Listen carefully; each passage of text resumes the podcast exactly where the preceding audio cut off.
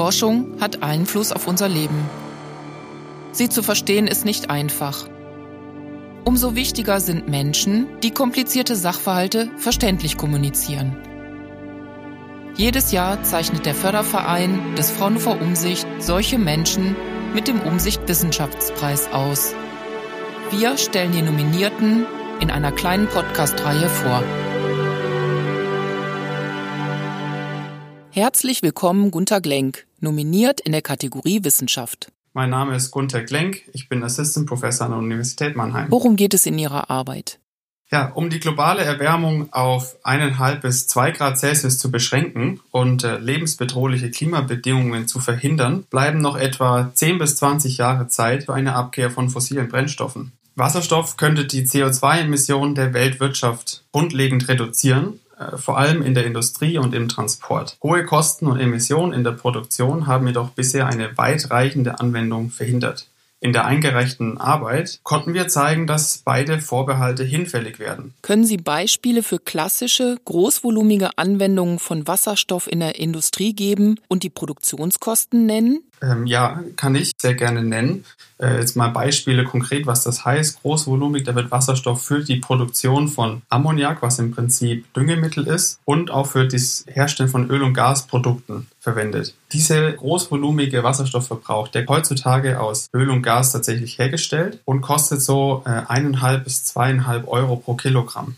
Mittelvolumiges Wasserstoffverbrauch ist dann so für die Herstellung von Pharmazeutika, Chemikalien, aber auch im äh, Elektrobereich für gewisse Geräte wird Wasserstoff eingesetzt. Dieser Kostenbereich liegt so bei drei bis vier Euro pro Kilogramm. Jetzt war es so, dass erneuerbarer oder auch grüner Wasserstoff äh, häufig als viel zu teuer gehalten wurde, wenn er eben Wasserstoff aus Strom hergestellt wird. Dann lag das so im größten Bereich von fünf bis zehn Euro pro Kilogramm. Aber wir haben eben jetzt in unserer Studie zeigen können, dass durch diese Kostenreduktion und auch da, wenn man die Anlagen nicht nur technisch, sondern auch ökonomisch optimiert, auf ähm, einen Preis für Wasserstoff kommen kann, der gezahlt werden muss, dass sich so eine Anlage rentiert. Und dieser Preis liegt bei ungefähr zweieinhalb bis drei Euro pro Kilogramm, ist also gerade zwischen, zwischen äh, großvolumigen und den mittelvolumigen und ist in der nahe Zukunft äh, stark günstiger werden, ist also dann wettbewerbsfähig mit der großvolumigen Wasserstoffproduktion aus fossilen Brennstoffen. Jetzt haben Sie auf die Kosten geschaut. Erklären Sie bitte das Verfahren, mit dem grüner Wasserstoff, also Wasserstoff aus erneuerbaren Quellen gewonnen wird. Ja, Power-to-Gas-Technologien sind im Prinzip eine Technologie, die wahrscheinlich die meisten Leute doch schon mal im Chemieunterricht irgendwann mal gemacht haben. Nämlich im Prinzip speist man einfach Strom in Wasser ein. Also es ist im Prinzip, wenn man einen Föhn in die Badewanne schmeißt, sollte man aber zu Hause nicht machen. Und wenn man das tut, dann spaltet sich das Wassermolekül auf in die Bestandteile Wasserstoff und Strom. Ähm, Im Chemieunterricht macht man das mal zusammen mit der Knallgasprobe, macht da so einen, einen netten Plop. Äh, wenn man das effizient und im großen Stile machen möchte, dann ist das natürlich ein bisschen komplizierter und dann gibt es viele Forscher, die an der Technologie feilen und äh, bisher war das eben zu teuer, aber dadurch, dass es da gerade in letzter Zeit sehr viel Innovation gab, ist diese Technologie Power to Gas, manchmal wird sie ja auch Wasserelektrolyse genannt, eben viel günstiger geworden. Und wann erobert Wasserstoff den Transportsektor? Ja, wenn ich das so erzähle, dass ich über Wasserstoff forsche, sagen viele, für Autos ist das doch ein Quatsch. Es kann gut sein, dass für Autos sich Wasserstoff nicht so gut eignet, weil im Prinzip die Energieeffizienz von Wasserstoff viel niedriger ist, wie wenn man den Strom, den man ja zur Herstellung von Wasserstoff braucht, wenn man den direkt äh, verwendet, um batteriebetriebene Autos zu fahren.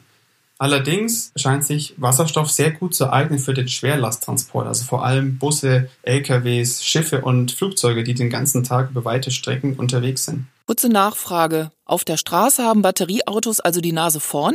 Äh, die neuesten Studien zeigen, es ist kein Entweder-Oder, es ist ein Miteinander, Batterie und Wasserstoff.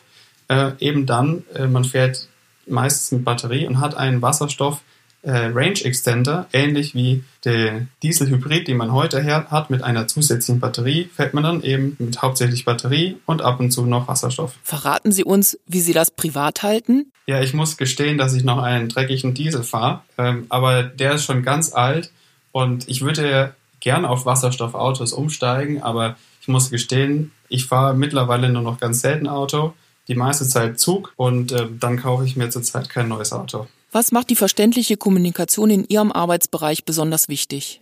In der Energiewende ist der offene Austausch zwischen der Gesellschaft und ähm, der Wissenschaft besonders wichtig, finde ich, weil sie unser Leben, äh, unser aller Leben stark verändert. Zum Beispiel ist ja die Mehrheit in Deutschland für eine schnelle Reduktion von CO2-Emissionen.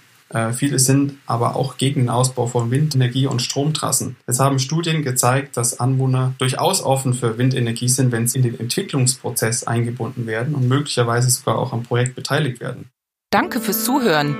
Informationen zum Umsicht Wissenschaftspreis, zur Preisverleihung und über Fraunhofer Umsicht finden Sie auf unserer Webseite umsicht.fraunhofer.de. Dort können Sie auch unsere Newsletter oder RSS-Feed abonnieren, um keine Podcast-Folge zu verpassen.